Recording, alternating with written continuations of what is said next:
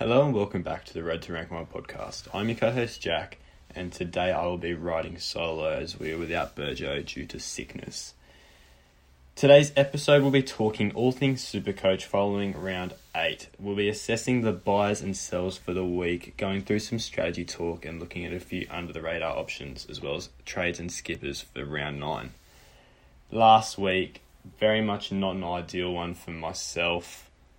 Scored about 1,070, dropped to 9,000 overall, so really not ideal. I had a few shockers in there. My front row was all over the shop with Tarpani on bye, so I was playing Sean Kepi for his 20-odd. Eli Katoa, another one that really hurt me with that HIA. Just a pretty all-round bad week. Played Campiera, as probably a lot of people did. And yeah, pretty rough week for myself. Burjo scored 1,080-odd, and I think he gained a couple hundred ranks. He's around 19,000 now, about the same as last week. Similar story for him. He was on Captain Turbo, and yeah, not a lot went right for us. And with the Melbourne buys, this is definitely a week that both of us, having sold Grant last week, who that try at the end of the game really hurt. The both of us, I think Marshall King played well, got an assist, and we looked to be on par before that with the Grant owners. But with that try for Grant at the end, that really hurt. So with the Melbourne bye this week, we're really going to be looking to make up points in round 9. So we'll just get into the TLT review. First game of the round, we got the Sharks and the Cowboys on Thursday night. For the Sharks there, got the same 17 as last week, and Ronnie Mulatalo scored 67 with a try assist last week, still priced around 700k. As we all know, absolutely butchered one of the most gimme tries you'll ever see in that left corner. At 700k, the bloke's scoring real well without doing too much. He hasn't had that massive game yet, averaging just under 64 and the 5-round average of 75. So still top dollar, but I think at only 4.5% ownership, Mulatalo's definitely one to be keeping an eye on for anyone looking at centre wing and fullback options this week, with Turbo as well as Reese Walsh potentially being guys to move on. Mulatalo's a pretty underrated option at a pretty low price that I don't mind at all. Elsewhere for the Sharks, Nico Hines doing his stuff. He's probably a real good captain option this Thursday. Even though it's the first game of the round, I think against this Cows outfit that we're in an absolute grind against the Knights this week in warm conditions, I think they'll be pretty tired, they'll be sore legs, and I wouldn't be surprised if the Sharks roll straight over them in this game. I think all the other centre wing options are still fine to jump on, as me and Burjo have spoke about in the past. Sione Katoa, Ramey and Talakai, all of those guys.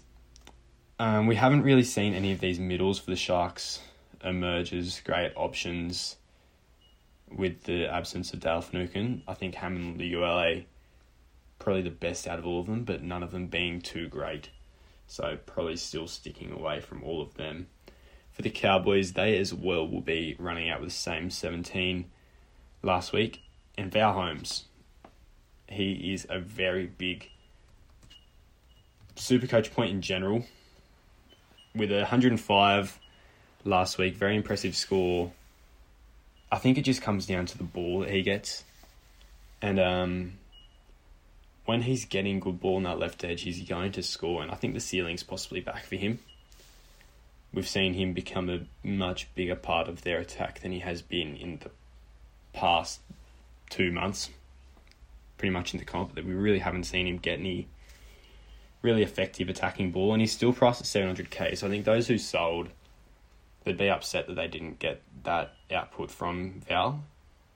And if you own him, he's coming right all the way up until Origin with you now, because he's really starting to put together some really good scores, Val, and very much a swinging factor over the next month of football, or 3-4 weeks, whatever it is, until round 13 comes around.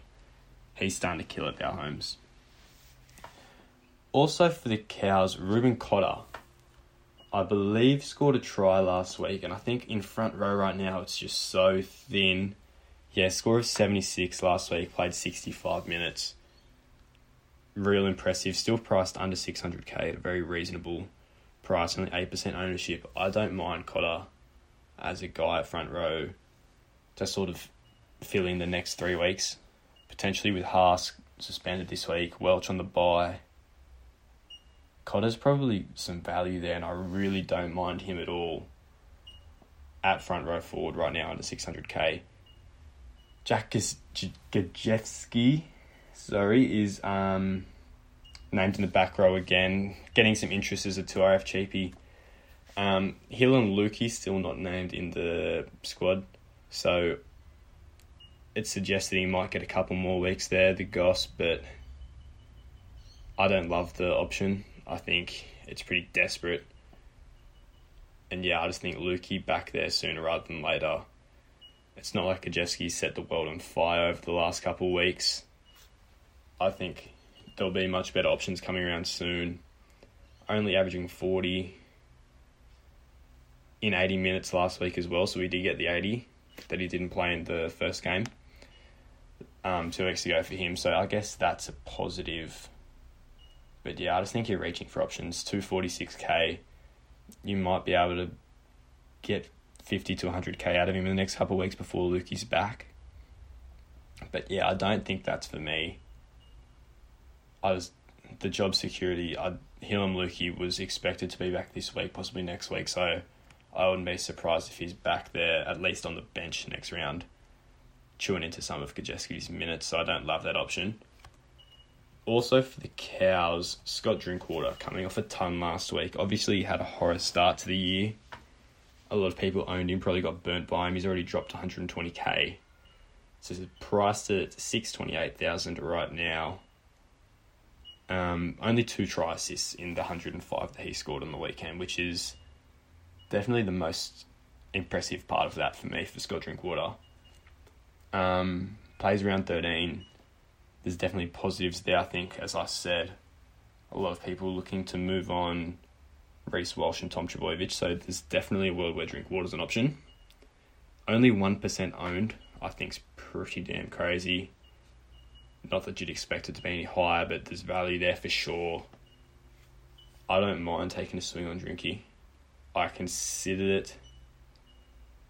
Don't think I'll go there myself, but definitely couldn't rule him out, because we've seen him score well in the past, and if he only needs 2 try assists to go above 90, or in last week's case 105, definitely potential there for Scotty Drinkwater.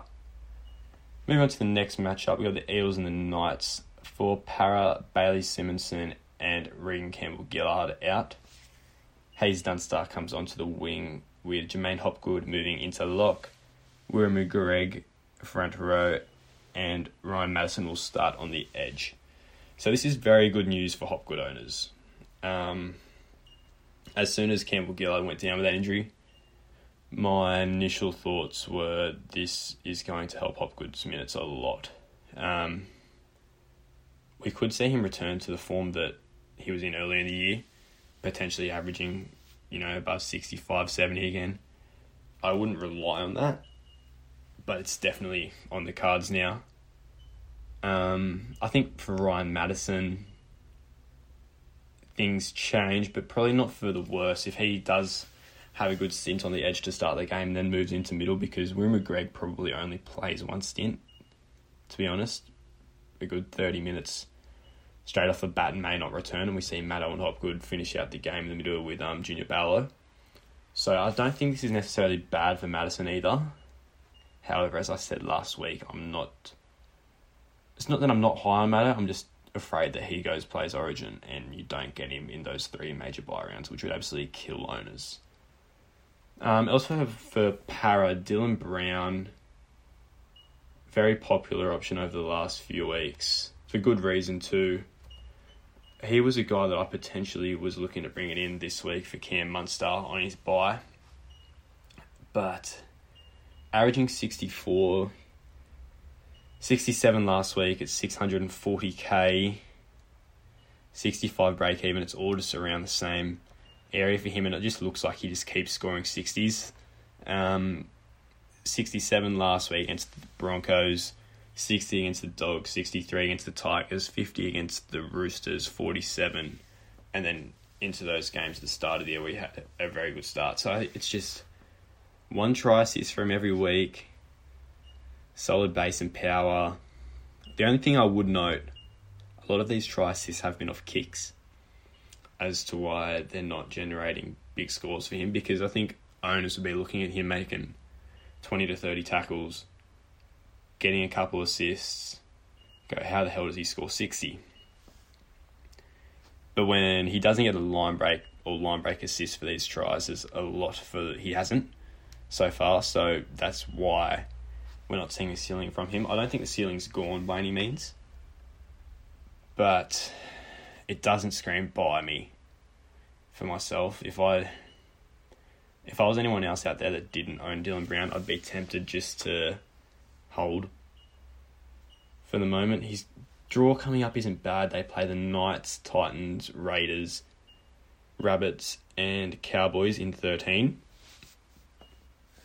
So, look, it's tough. I definitely can't. I don't think owners would have any reason to sell at all, but I don't think non-owners are going to scramble to buy him right now for Munster, who's playing pretty damn well at 5'8 right now, scoring very well there. There could be a world where you look to go up from Isaiah Katoa to Dylan Brown if you have spare cash, but I just don't think it's worth it. To cover Munster's buy, you might drop 30 points this week if things continue as they have been, with Dylan Brown scoring around 65 and Katoa around 35. I just don't think that's worth the move. Will I still be looking at Dylan Brown for the buys? Probably. It may be Moses ahead of him, potentially, if things don't change. I still think that Dylan Brown has the ceiling, but I'm going to hold off him now with what I've seen from him. For the Knights, they as well play the same 17 that they ran out last week. No changes for them. Caelan Ponga returned last week. Played pretty well off the bench. 53 minutes for 58 points. I believe had a try assist in there. Break even of 93 this week, so there is a lot more cash to drop from him with that one in his rolling average. I think the scoring can be impressive. If you were a long way behind and you needed a play, I see the theory behind looking at Ponga. Only 2% owned, but the thing for him, they got Parra this week into the bye and 10, then they've got the Titans and Sharks, and then Ponga likely goes off to Origin. I don't see a world where this is viable.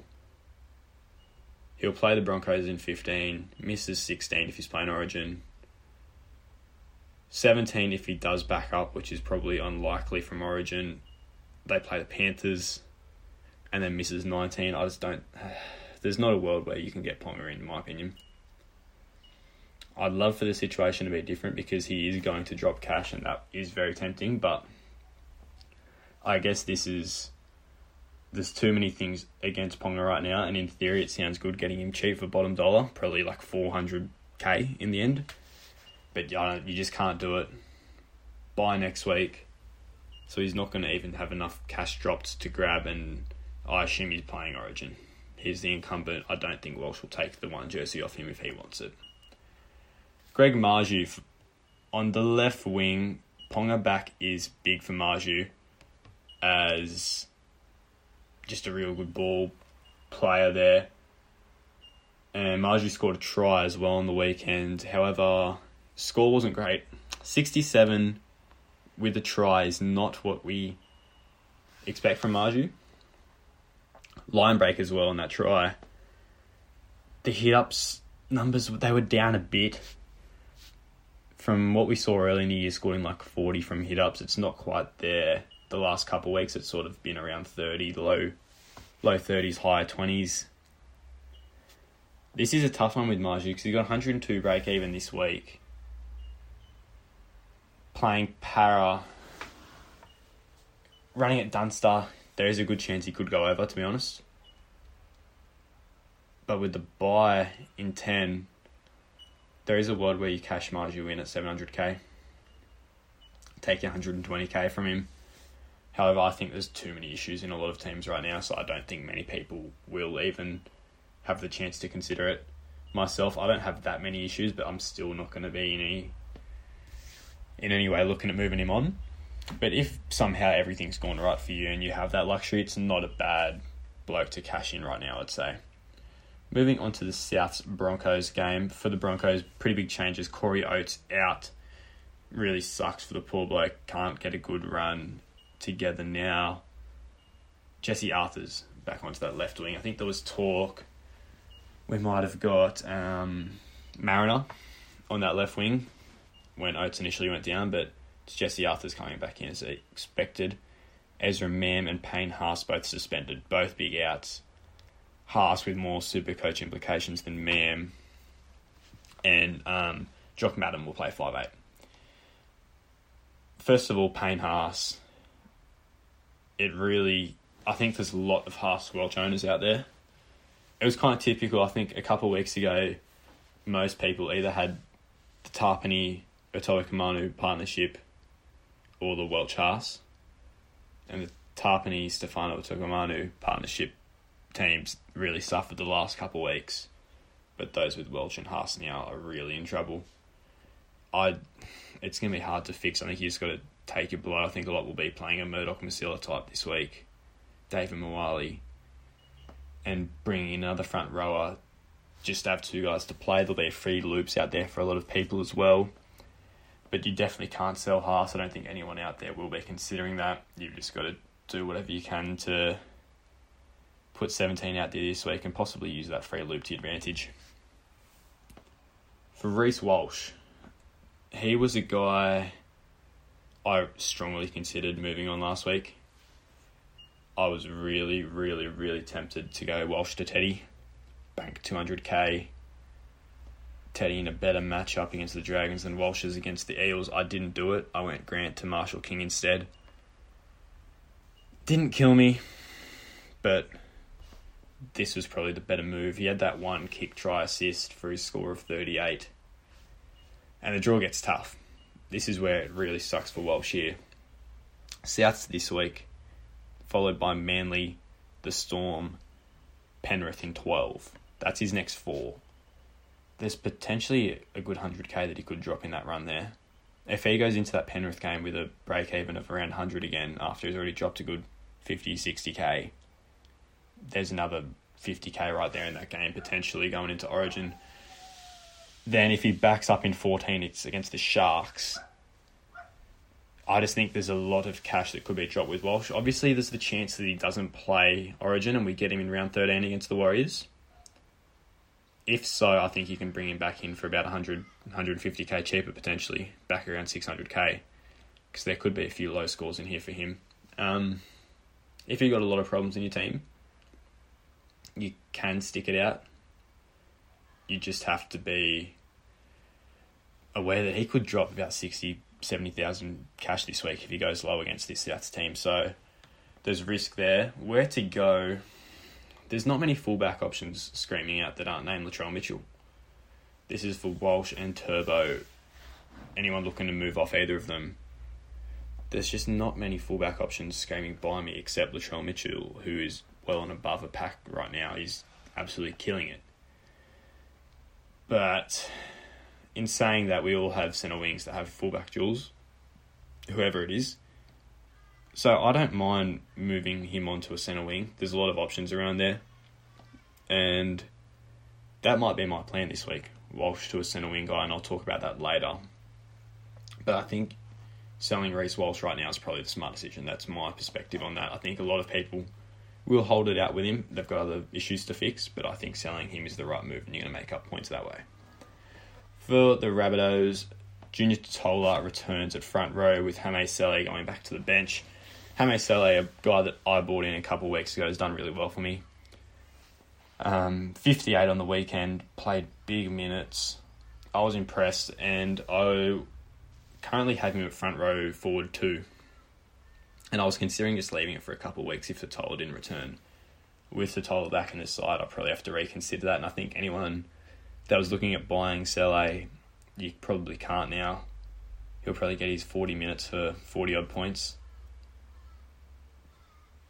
It's hard. If you're desperate, I'd probably lean Sipley over Saleh off the bench. If Saleh was starting again, I'd say him, but I'd lean towards Toph Sipley there. Cam Murray. A couple of poor scores for him. Minutes lowered as well. I hopped off Murray a couple of weeks ago, sort of took a punt there that I wasn't going to get hurt too bad if he did score well. Got that right. Still priced at $670k, still pretty good value to sell him. 106 break even with scores of 50 and 46 in his last two. I think owners have got to sell. I don't think there's really any world where you can't. He did only have 6 minutes off last week, it seemed. I thought he spent longer off. But yes, 74 minutes of 46 points, definitely not ideal. Broncos, Melbourne, Tigers, Para going into 13. So he could score well. I've spoken about this before. He could score well he probably will in one of those four, go 90. But if he scores 90 one week and the 2RF you bought instead for cheaper scores 50, 60, you can make that up elsewhere. So I think Cam Murray is one that I would definitely be selling if I had him on my side. Once again, if you got more problems, do it. But I think Cam Murray, if you can, move him on. It's his time. As I said before, Latrell Mitchell absolutely killing it right now for South's. Early on in the year, obviously, Burjo went with Latrell to start. I bought in Walsh in round 4. And that was the big differentiator between us early on in the year. And a lot of teams, the Walsh owners were really killing it. And Latrell owners were struggling because he just wasn't reaching the ceiling. As I said earlier, he was putting out good base, scoring 60, 70 without doing much. And now it just seems like he's popping up everywhere to score tries, just ones that doesn't seem like he deserves. He just keeps finding himself in good spots. Priced at $925k now. Personally, I'm not going to be forking out that money for him. However, there's definitely merit to doing it. Averaging 84... Triple tons the last 3 weeks, 146, 121 and 102. There's not much to say, really. He's on a different level right now compared to the rest of the comp. It's him and Nico Hines just killing it. He's the best fullback in the game by a long way right now, Supercoach-wise, scoring. And that will probably continue. The matchups don't matter for Latrell. So if you can go Walsh to Latrell, I think it's definitely the easy move. However, I just think with him going to Origin, I just can't get myself to bring him in now. There are games in there that are scary. Round 15, the Dragons. Round 18 before going to Origin. No, it's 17, he plays the Cowboys. That's another scary game if he backs up from Origin in 17. There's matchups there for him that scare me. He also plays the Tigers in round 11. I just don't know if I can fork out that type of money for Latrell right now, but I can't say don't do it to anyone that wants to. I just don't think that's going to be the way that I'm going to be able to make up points to catch up to those at the top. I can't at this point. What I do like now, though, bit of a hedging my bets play here. Alex Johnson at 568,000 with a 25 break even. Scored 90 last week and didn't score a try. Now, I know he had 3 line breaks. So, it's very much best case for Alex Johnson. But 568k, that's a discount. And if I'm going to go without Latrell, I need to have a bloke that's probably going to be throwing these cutouts too. Albeit, actually, not much ball has gone Trell to AJ on this left edge. But I think that'll change. I don't see that staying as it is for too long. Alex Johnson is a perennial try scorer, and it wouldn't surprise me if more ball goes to that left side of the field. And I just think it's a good way, if you don't own Trell, it's a good way to sort of make sure you don't get killed, hopefully. And it's just underpriced, under-owned too. It's probably where I'm going to go. I'm very much not set on my trades. I'll talk about it later at the end of the segment, but I'm very much considering Alex Johnson because there's upside to him. If he goes over for a few and you've got him at a low ownership, big play. Moving on to the Raiders-Dolphins game. Nick Kotrick out with a hamstring injury and Jordy Rapana comes onto the wing. For the Raiders, I like Corey Horsburgh. 488k, dual position front rower. He's played big minutes the last 2 weeks. I think around 70 minutes. Looks a safe 60 points. The only issue, I guess, is does he keep those minutes up? I don't know. Plays around 13. I don't think he's going to Origin for Queensland, so it just depends if you trust Sticky with the minutes here. It's a good price tag. I think a lot of people that do have the Haas Welch problem will go to Horsburgh. I'm surprised he isn't being brought in that much. People are opting for Fenua Blake, who also plays 13. Slightly surprising. But yeah, underrated option here, Horsburgh. I'm considering it myself. Yeah, the workload that he's getting out, it's really impressive. And if you can keep those minutes up, it's a really safe option at this price. So, Horsburgh definitely one to watch. I like it. Jared Croker, 279k, single-digit break-even this week. This is a risky one, and I think all cheapies always come with a risk, as we always say. You never really have a perfect cheapie coming around through mid-season. Job security's tough. Xavier Savage on the extended bench.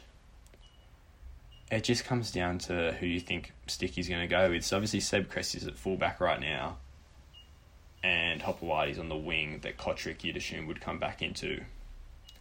So, fully fit, you're assuming Savage is at fullback. It comes down to either Chris or Croker for a centre spot, and you assume that's going to Chris, because Tomoko's safe, Ruppin is safe, Savage probably plays fullback. Or if you're willing to bet that Seb Chris goes to the wing in order for Kotrick to stay out of the side. I don't really see it, though, personally. I think Croker might be the one to drop out here. And unless you're desperate for a downgrade option, I don't love it. However, for the Dolphins, there is a downgrade option here, possibly. Once again, not with great job security, but nonetheless, the only change for the Dolphins is Kenny Bromwich back in the side and SASA goes to the bench for them, which means Connolly Lamulu stays on an edge, which is pretty big there. But as I said, for the Dolphins, cheapie centre wing, Rob Jennings. Edric Lee on the extended bench, and Tessie New still out injured. Rob Jennings could have scored about 4 tries last week, butchered a few of them. I might like this more than Croker, to be honest. I think he can keep the spot off Edric Lee. I'm happy with that. It comes down to he plays. There's a bye round 11 for the Dolphins. So he plays the Raiders, Sharks, bye into Melbourne, Dragons in 13. Tessie New, how far away is he? Because that's probably the big factor here. How long does Rob Jennings potentially have in this spot? It's not really much news around it. But if Rob Jennings can hold that spot and play in 13, I like it. But I'm not sure he does. There's not much around on Tessie New. So I'm not sure. I guess we'll have to wait for news around that. But he's not even on the extended, so you got to assume you'll get at least a couple of price rises out of him. I think I prefer it to Jared Croker. Rob Jennings. Isaiah Katoa.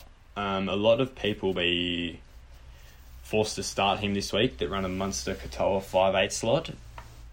And I think the question was, for Munster owners in this position with Katoa, would you rather sell Munster moving into Origin to avoid having to play Katoa, but I think Munster's killing it. And you've got to expect that from him. I probably don't want to sell him right now. I'm looking at that decision later because he just keeps scoring well. And Katoa probably isn't the worst play. This game in Wagga, a day game, I'm happy to back Katoa in to give me 40, hopefully 50. And a lot of people will be, so I think Katoa's a safe enough start in this one. If you've got a dual bags there, then you're cheering. You don't have to worry about this, but I think if you're out there listening, needing to play Isaiah Katoa, it's not a horrible spot to be in. We definitely saw on the weekend he took a fair bit of ownership over the side, and I think he's only going to get himself in more good positions to bring in attacking stats. If he can bring the running game into it as well, that will definitely help him. But yeah, I don't mind starting him here against the Raiders. Moving on to the Manly Titans game, Josh Schuster is out as Cooper Johns comes into 5'8", and Tuipulotu comes onto the wing, Ruben Garrick centre, Kelma Tuilangi onto the edge again.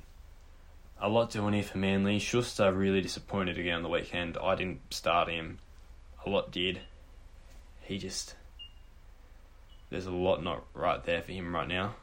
I think Cooper Johns is a better player right now than Josh Schuster. I wouldn't have believed that if I had said that in round one, because I thought Schuster was developing. Me and Burjo praised him last week and said how he makes the side a better team, but it's not happening there. Tom Trbojevic. I don't think he's even at 50%, to be honest. About 3 injuries for him right now. The value's so low, though. A lot of people wanted him not to be named, so they just could move him on. It's hard when he is named. In that Tigers matchup, there were a fair few that captained him. Wanting a big squad of him. At 590k now, break-even's only 84. I don't like selling him here. I have a feeling he may not play Origin, to be honest. I think if Freddie is smart, he's not going to pick him in centre. I think he'll take a Campbell Graham or someone ahead of him. However it ends up, I might even take a Stephen Crichton over him right now. At centre, he's just not fit. So I wouldn't be surprised if somehow we have him playing games through this period. But at this value right now, I don't know how much you get out of him moving him on. Like I said, Alex Johnson's underpriced and it would be a straight swap to him. So I think I'm just going to ride it out with Turbo. You've just got to hope he comes good. But he's just not near fitness right now. So I feel for him. He really just needs to get a few weeks sitting down watching on, because they keep pushing him through it and it's not working. Hopefully there's good scores around the corner for him. But I don't think there's much you can do now. I don't see much upside in selling him. Ruben Garrick named at centre, and this really sucks for people who brought him in last week. Massive break even. And just being named at centre, that's double bad news. He's already at 634k, so probably dropped about 100k already from the price that I bought him at before that Knights matchup.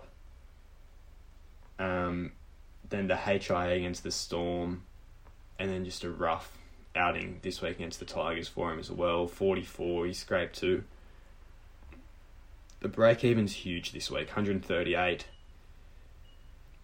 I would say hopefully he can crack it, but at centre I just don't see it happening. Once again, I think this is just something you have to write out. He's going to play round 13, and he's likely going to play round 13 at fullback. So I think you've just got to ride this wave with Garrick. Because, yeah, this is different. He does have some value to move him on. But I think he's going to be very useful throughout that bye period. We're going to need him when he's at fullback. So I think we just got to ride it out with Garrick. Once again, another guy that I couldn't fault you for selling if that's the biggest issue you've got right now. But yeah, it just really sucks. It's been an awful situation all up for him. Obviously, Turbo's fitness, the HIA, and now he's ended up at centre. Just everything that has gone wrong is all that could have gone wrong. So Garrick, I'm going to ride it out, and I think that's what you have to do unless you somehow have no issues in your side. Toffsipoli has emerged as an option the last 2 weeks, playing big minutes off the bench and scoring well in those minutes, which it's emerged out of nowhere, really. Priced at $358k, only has played 2 games and has a -6 break even. In his 2 games he has played, he's played 43 and 44 minutes. So really what you'd expect moving forward from him in terms of minutes, but it's the PPM that's really impressive. 51 and 63 in those stints. Tackle busting, a few offloads around, good hit-up numbers. I think a lot will turn to Sipley this week, or a lot should turn to him, because if you can lock in at 50 at AFRF, I'd even do that as my second front rower. So I like the Sipley option. I think plays 13. He's potentially a guy that can get you through that bye period while Jake Trbojevic is out playing Origin. So Sipley, it's a big thumbs up from me there. I think the only thing is he's very much benefited the last 2 weeks from their edge issues. 2 weeks ago, Kalma Tuolangi with the HIA. Bullimore had to play edge, so might have given him 5 more minutes, but as I said, I think 40 minutes is okay to expect from him moving forward. And then obviously last week, Fainu on the bench, who came on to play centre and everyone shifted out. So once again, it's a good situation for him the last couple of weeks. So there could be a slight inflation, but I wouldn't be surprised if we see him continue to play 40 minutes moving forward, as Gerbo probably isn't going to consistently play 80 as he did through the last 2 months, apart from last week. But yeah, Sipley not a bad option. Don't mind it. For the Titans, just a couple of changes on the bench. Cruz, Leeming and McKayley out. And Cleese Haas and Joe Vuna come onto the bench. David Feeder just keeps pumping out base. It seems to be above 70 just about every week now. Price at $750k. It's not going to go anywhere. It sucks not owning him. I said, I was watching the Dolphins-Titans game. I was texted everyone, I was like, this is the last 40 minutes of football that I'm not owning for Feeder for, because he just is going to 70 minimum. How can I not lock in at 70? But all these issues emerge, and I just don't know if I'm going to be able to do it. Eli Katoa to Fafita is definitely an option for me. But if Fafita goes to Origin, that really sucks, because it's probably not going to be a good time to hop on him with the high price tag and the games that he potentially misses going to Origin. I think he will. But if you own him, mate, he's killing it. So I've put myself in a silly position not having him. And yeah, he's not far away from 140 score. Like, really, if he crashes over, he's sweeping, he's doing everything. So for Fafita, probably a captain option this week as well against Manly. If you want to go VC Hines because you got a free loop, I like Fafita with the captaincy. Campiera with a very low score on the weekend. He's, like Fafita, had a few chances the last few weeks that just haven't quite gone to hand. Could have scored better. We went through the centre wing cheapies last week, did a bit of analysis there. His base is lower, but as we saw, it's around 20, so it's not the worst base. But he's not a bad guy to move on. I'd probably prefer moving him over in Alamotti right now. I think Alamotti's the one I'd keep the most out of the forward for them at the moment, honestly. In terms of selling, though, I'd probably go Warbrick has to go first, depending on whether Tuiva actually plays this week or not, which I'll talk about in the next game. Him or Campiera there. If Tuiva does play and is healthy, then I'd sell Campiera second, Tuiva third, and Alamotti fourth, because the value isn't high enough for him. But I don't mind moving Campiera on. If he can, not a bad option. For the Tigers and Panthers game, the Panthers lose Tungo and Peachy is playing centre. So no Jenkins, no centre wing cheapy there for us, unfortunately. Peachy's just a bit of a glue guy for them this week, and I don't know if that's going to stay that way for the foreseeable future, but we'll find out soon enough. Zach Hosking not getting 80 minutes, definitely a worrying point for the Panthers. Scored 49.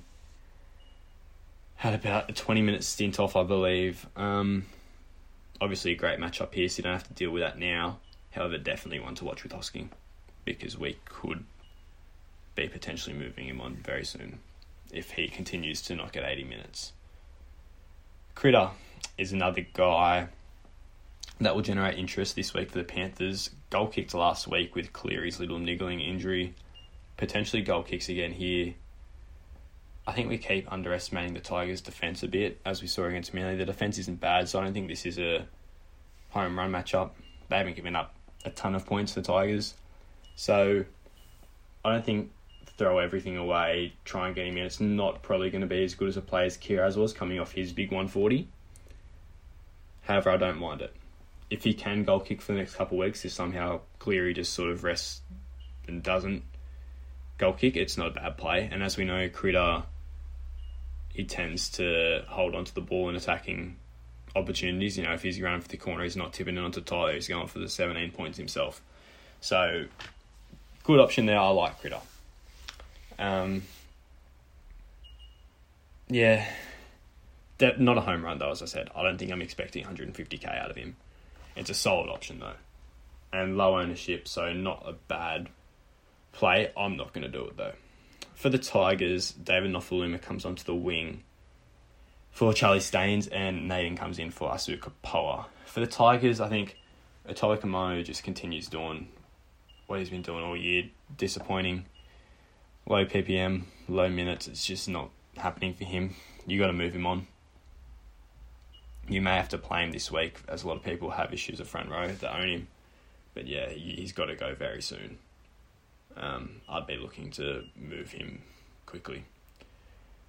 Dream Buller at fullback played well last week against Penrith. Showed a solid floor, looked likely. Obviously, you're not going to bring him in a week early before price changes for him and against the Panthers. So watch him.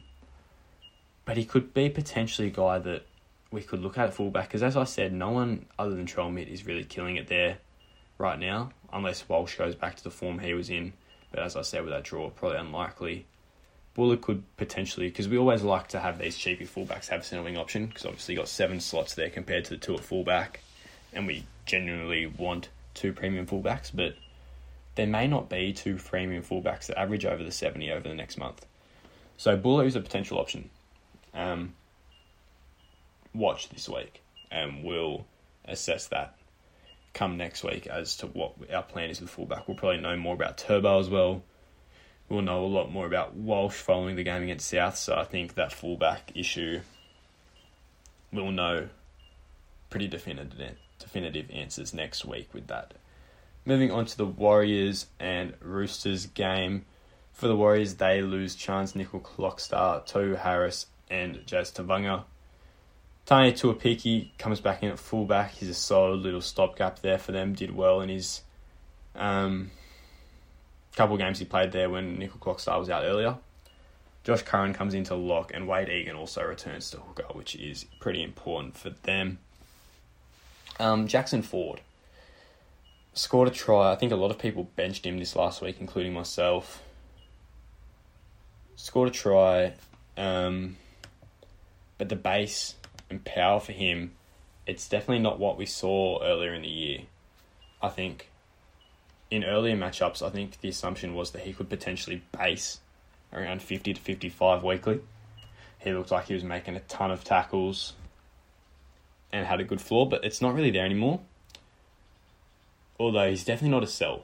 That's what I'll say. He's 480k, break even of 38, couple good scores in his rolling average of 75 a few weeks ago that were about to drop out, and the 67 against Melbourne this week. But a guy that plays 80 minutes every week is going to play around 13. You probably can't sell him now. I was considering moving him on this week if he didn't score well, but with that try, he's definitely going to make it to round 13 for me, because I didn't know if he was, but I think he has to now. Also, with the injury to Tohu Harris, he may have an extended period on the sideline now. And potential winner's Josh Curran, but I don't love it. I think Webster's got some doubts with him defensively, especially in the middle at lock. So that's probably a watch for me. He's not cheap either. Priced around 520k, so I don't love the look of Josh Curran as much as other people do. However, ownership's very low, so it is a bit of a ballsy play that you could consider. However, Adam Fanua-Blake at 605k with a one break even, 79 and 102 in his rolling average, coming off two tries. The minutes are the big thing for him, because so far this year they've sort of ranged from about 45 to 55. Played 71 on Anzac Day, and that's massive. If he potentially plays 60 to 65 going forward, he is a premium option, and he could average 70 over the next month going into round 13 or whatever Tohu returns. Tavanga is a big minute player in the middle, and it also depends with Tamari Martin, his return as well, if Dylan Walker comes back and plays middle off the bench, because they can play some decent minutes. But for now, Fanua-Blake, he looks pretty mint, to be honest. Like, the bench for them, obviously Curran at 13, as I said, I don't know if Webster trusts him. Bunty Afoa starting at prop, not a big minute forward. Freddie Lussick on the bench, as well as Viliami Vailea, who I don't really see where he's going to cover. I don't know at all, really, where he's going to play. Whether they move like a Montoya to right edge for Niokore and he plays the middle, I don't know. And then on the bench forward-wise, they got Tomale and Bailey Sirenen. So, potentially big minutes for Fanua-Blake. And not a bad option. I think he's fourth most traded in. And yeah, I don't mind it. If he does get good minutes above 60, 65, there's not much that really can go wrong with him. Because he's got try-scoring ability too, and that's sort of what we've relied on from him in the past. We've never seen him playing massive minutes in the middle. But it's promising. Very promising for him. For the Roosters, Daniel Tupou is out with a hamstring injury. Corey Allen comes onto that wing. Nat Butcher also returns, and Angus Crichton is on the bench. So hopefully he's there for a bit and he can drop some cash, because that would be a lovely little option, getting Angus Crichton at a discount. Joey Manu, very good at 5'8 last week. Scored 89, I think. A try in there. Probably what I expected from Manu. I didn't expect him to set the world on fire like a lot did. He wasn't a bad captaincy option in the end. Scored close to Nico Hines. Now that he's got 2 weeks in this jersey, I wouldn't be surprised if it turns into, say, 4 before we see Sam Walker return, because this sort of confirms that it wasn't a 1 week sort of demotion for Walker, which is good for Manu. If I didn't own Joey Manu, I think you have to bring him in still now this week. He's shown how easily he can score 80, 90 plus, and he could have a few more weeks in that jersey and a few meat pies in those games too. So I think you've got to bring in Manu if you didn't buy him this week. You'd be pretty ballsy to go against it, considering he could have a couple more games in the 6 jersey. James Tedesco, as I said, I was considering bringing him in last week for Reese Walsh. He was real unlucky again. Scored the try early from the Egan Butcher line break, and looked as if he could have been in for a ton. Basin Powell was really good in the 50s again from him. Scored in the 70s. It could have been a ton. We keep saying it for Teddy. He's just been so unlucky. So many try-scoring opportunities, just haven't really... The ball hasn't ended up with him somehow. And I think it's crazy to say that he's... days as a premium fullback option are done, because he just keeps getting real unlucky. And to those who brought him in for Walsh, I think they're in a good position. They dodged a little drop from Walsh, got 40 more points from Teddy last week, so he's still an option, but it was the Dragons matchup I really liked for him, and it's also getting closer to Origin. So you got to be pretty desperate and not really be high on any of the options going around now to be forcing Teddy into your side now, I'd say. Final game of the round, the Saints and the Dogs. Max Fingai comes in for Tautau Moga as he, I think it was a shoulder injury in the Anzac Day game. He's scoring well. He's got a massive net 60 rake even Moga, but he's out. So for the Dragons, Tyler Sloan, around 450k. As we know, he's got a low one in him, but this, if he can link up a couple big scores in the next few, there could be some very good cash in Tyrell Sloan. 463k right now. Neg 36 break even. I think the matchups are good for him coming up his next few.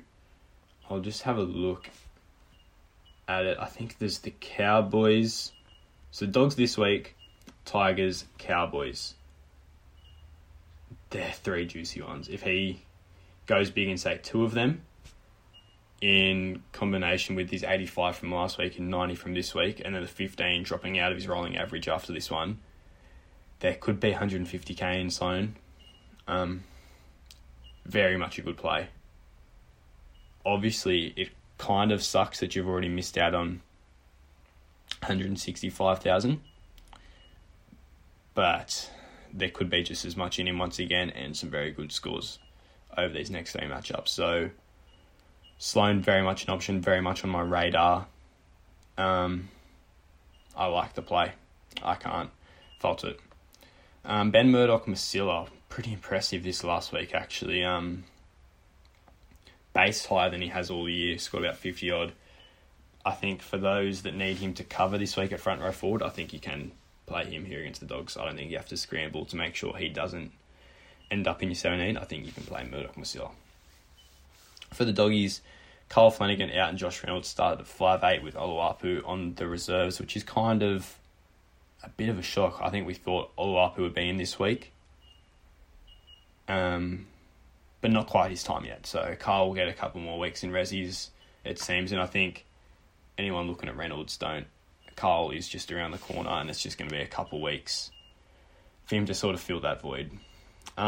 Jake Preston, he's really being hindered by the struggles that the Dogs are having right now. As we've spoke about pretty much every time with Presto, his try-scoring ability is elite, and he just needs to be in those positions, and he will get over a lot of the time. He just hasn't. We saw in the Cowboys game, the last win for the Dogs, Preston was the recipient of a lot of those tries in attacking situations, scored a double there, and we just haven't really put points on the board since then. So I definitely wouldn't sell Preston. I just think there's very much better times around the corner for him. And I'm going to make the long-term move of keeping my faith with Preston. So if he had, I think Hosking might even be sellable for him too. Looking down the line, Hosking may not be playing 80 minutes for that long. Preston only priced at 530k. The base and power is quite good as well for an edge. He's been showing a floor of around 50, pretty much. Obviously, the South's game was affected with the Symbian, would have scored 50 in a blowout if it wasn't for that. 59 and 56 the last 2 weeks where we haven't really had much ball. 42 against the Warriors wasn't great, but for me, it looks like he's going to give you 50 every week, and when he scores tries, it's going to be more. So, especially, as I said, with Hosking potentially being a guy we might have to move on soon, I like holding Preston. I think there's better times around the corner for him, and there's no reason to move on. As for Reid Marnie, I don't know if he's worth the dollars at hooker. I wasn't very high on him when everyone looked at going cheese to Marnie, and this is the problem. I just think he has to do a lot to score well. He doesn't cover the early buys for us, doesn't play 13, and I'd just rather go to a cheaper option, really. In the games where he hasn't got attacking stats, he's scored 39, 33 and 55, and when he does, it seems to be scores between like 50 and 70 when he gets one involvement. So you're never really going to score more than 70 with Marnie. Yeah, I just don't love it. At this value now, I don't know if I'd move off him, but he's just not worth the dollars there at hooker. Very much not worth the cash, and if I own Marnie, you probably just got to stick it out now. You're not going to move from him, I don't think. But yeah, he needs the Dogs to be firing to be able to be a premium hooker option, because when we're doing a lot of defending, there's not much in it for Reid Marnie at hooker. That will do us for the TLT review. Moving on to the strategy talk. Obviously, Melbourne on the bye this week. There are guys that we don't really know if we need to sell. I think I'll go through all of them here and give my opinion on whether they should be moved on this week. First of all, Harry Grant. Obviously, me and Burjo moved on from Grant last week with the high break-even. He nearly got that break-even, so didn't really affect it. However, I'm still happy moving off him. He obviously had that try assist to Munster. Looked like he was on to score about 70 from there. And then the try late elevated that score greatly. Just about a ton. So really, I think if we had broke even with Marshall King and Grant this week, we would have been cheering. We didn't. Not the end of the world. If you have Grant now and you just want to hold him through the year, don't make any trades at hooker, that's a very viable strategy. But I think there are potential points you can make up at hooker if you flip Grant to someone come round 13. Probably don't sell him this week though. Cam Munster, same thing. I think there's no one really to flip to at 5'8 right now. Hold until 13 and then you can decide where you want to make moves there, because he's scoring very well. Eli Katoa is a tough one. Break even of around 100, I believe. The value isn't that high. It's under 600k. It's tough, because I guess there's the principle: if you don't sell him, then the money doesn't matter, and he can be a handy guy through those buy rounds, as I spoke about before. But I don't know. He's tough. The partnership with Hughes, it needs to still improve. His floor isn't as good as other options at 2RF. I don't mind moving him on. I very much can't fault people for trading him. I might trade him myself. But there's definitely a viable option to hold on to him. Take the cash drop and keep him for the year. I was still torn on whether he's a keeper or not after his performance last week with Manly in that stop-start game, about 30 or whatever it was.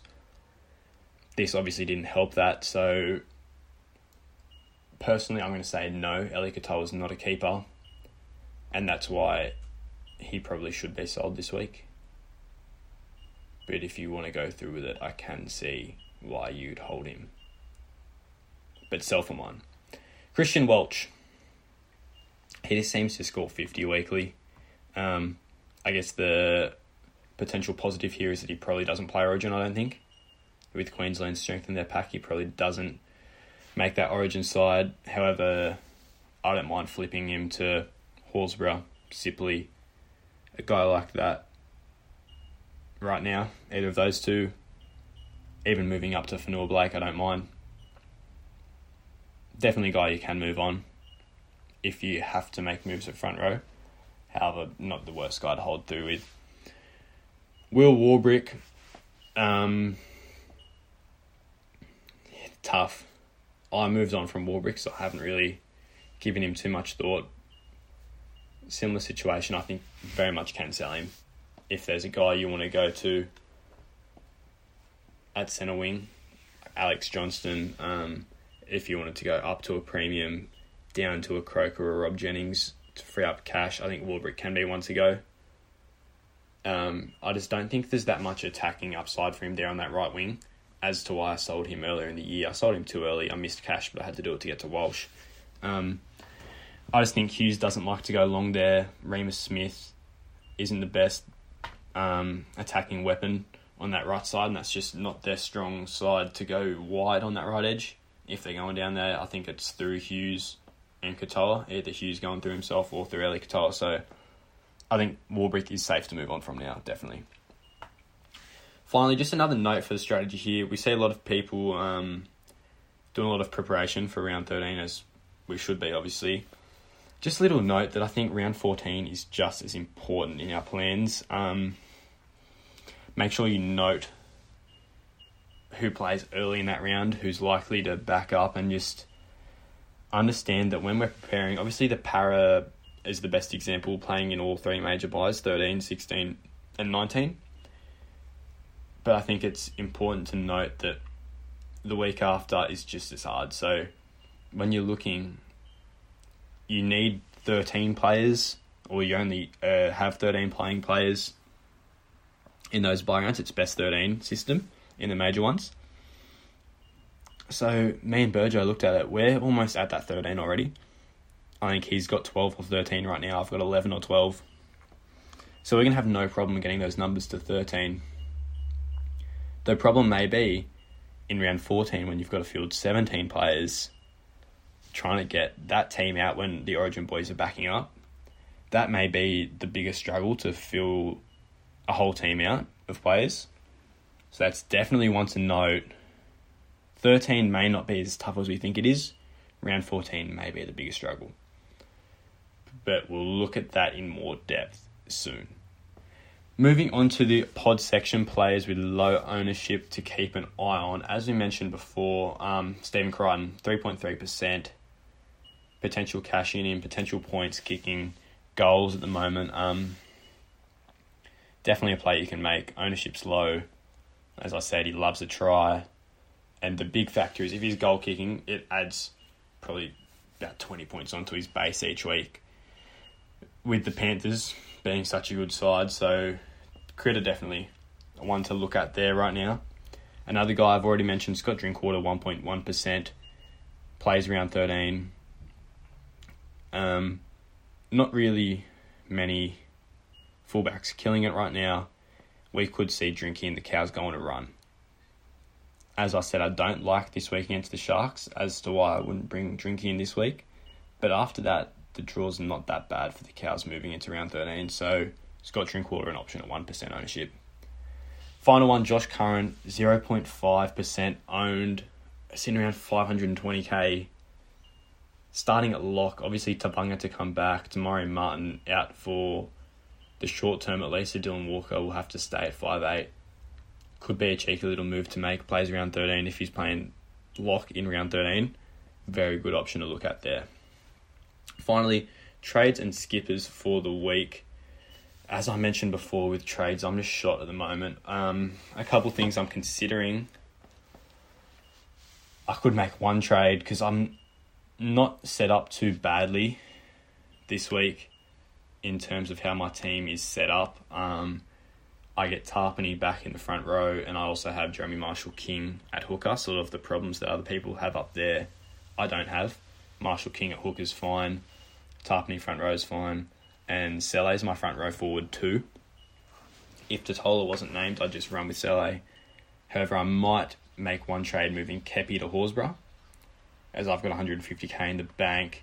I'm also considering Campiera up to Alex Johnson. They're the options of making one trade, but if I make two, I might look at a David Fifita in. But it's probably one of the initial two, either Kepi up to Corey Horsburgh or Campiera at Alex Johnson, and probably just hold a trade this week up my sleeve. Skippers, I like straight C on Nico Hines for myself, because I'm probably not going to have that free loop with front row forward that a lot of people are going to have. But for those, I like them putting the vice-captaincy on Hines. And elsewhere, Fifita, as I said, good option. Trell Mitt against the Broncos, not a bad one. If you want to completely forego Hines, anti-pod play, Cleary's not a bad one.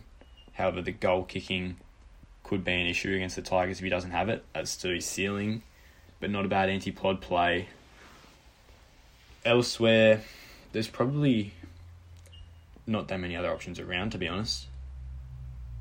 As to why I just like locking in Nico Hines' points on Thursday night, I think they'll whack the Cowboys. I'd be surprised if Nico doesn't get at least 80, and I'm happy to lock that in, but I think it could be much more. As I said, that's going to be a tired Cowboys outfit. They've played some big wearing games recently. Pretty short turnaround, 5 days. So I think I'm going to lock in Nico C. Elsewhere, I like Fafita against Manly, although I don't have him. So yeah, that's what I'm planning this week. As I said, not sold on my trades. But yeah, either Kepi to Horsburgh or Campiera to Alex Johnson, I think. And that will do me for today's episode. Good luck to everyone for round 9. Burjo will be back on the potty next week once he's recovered. Enjoy your footy, everyone, and thank you for listening.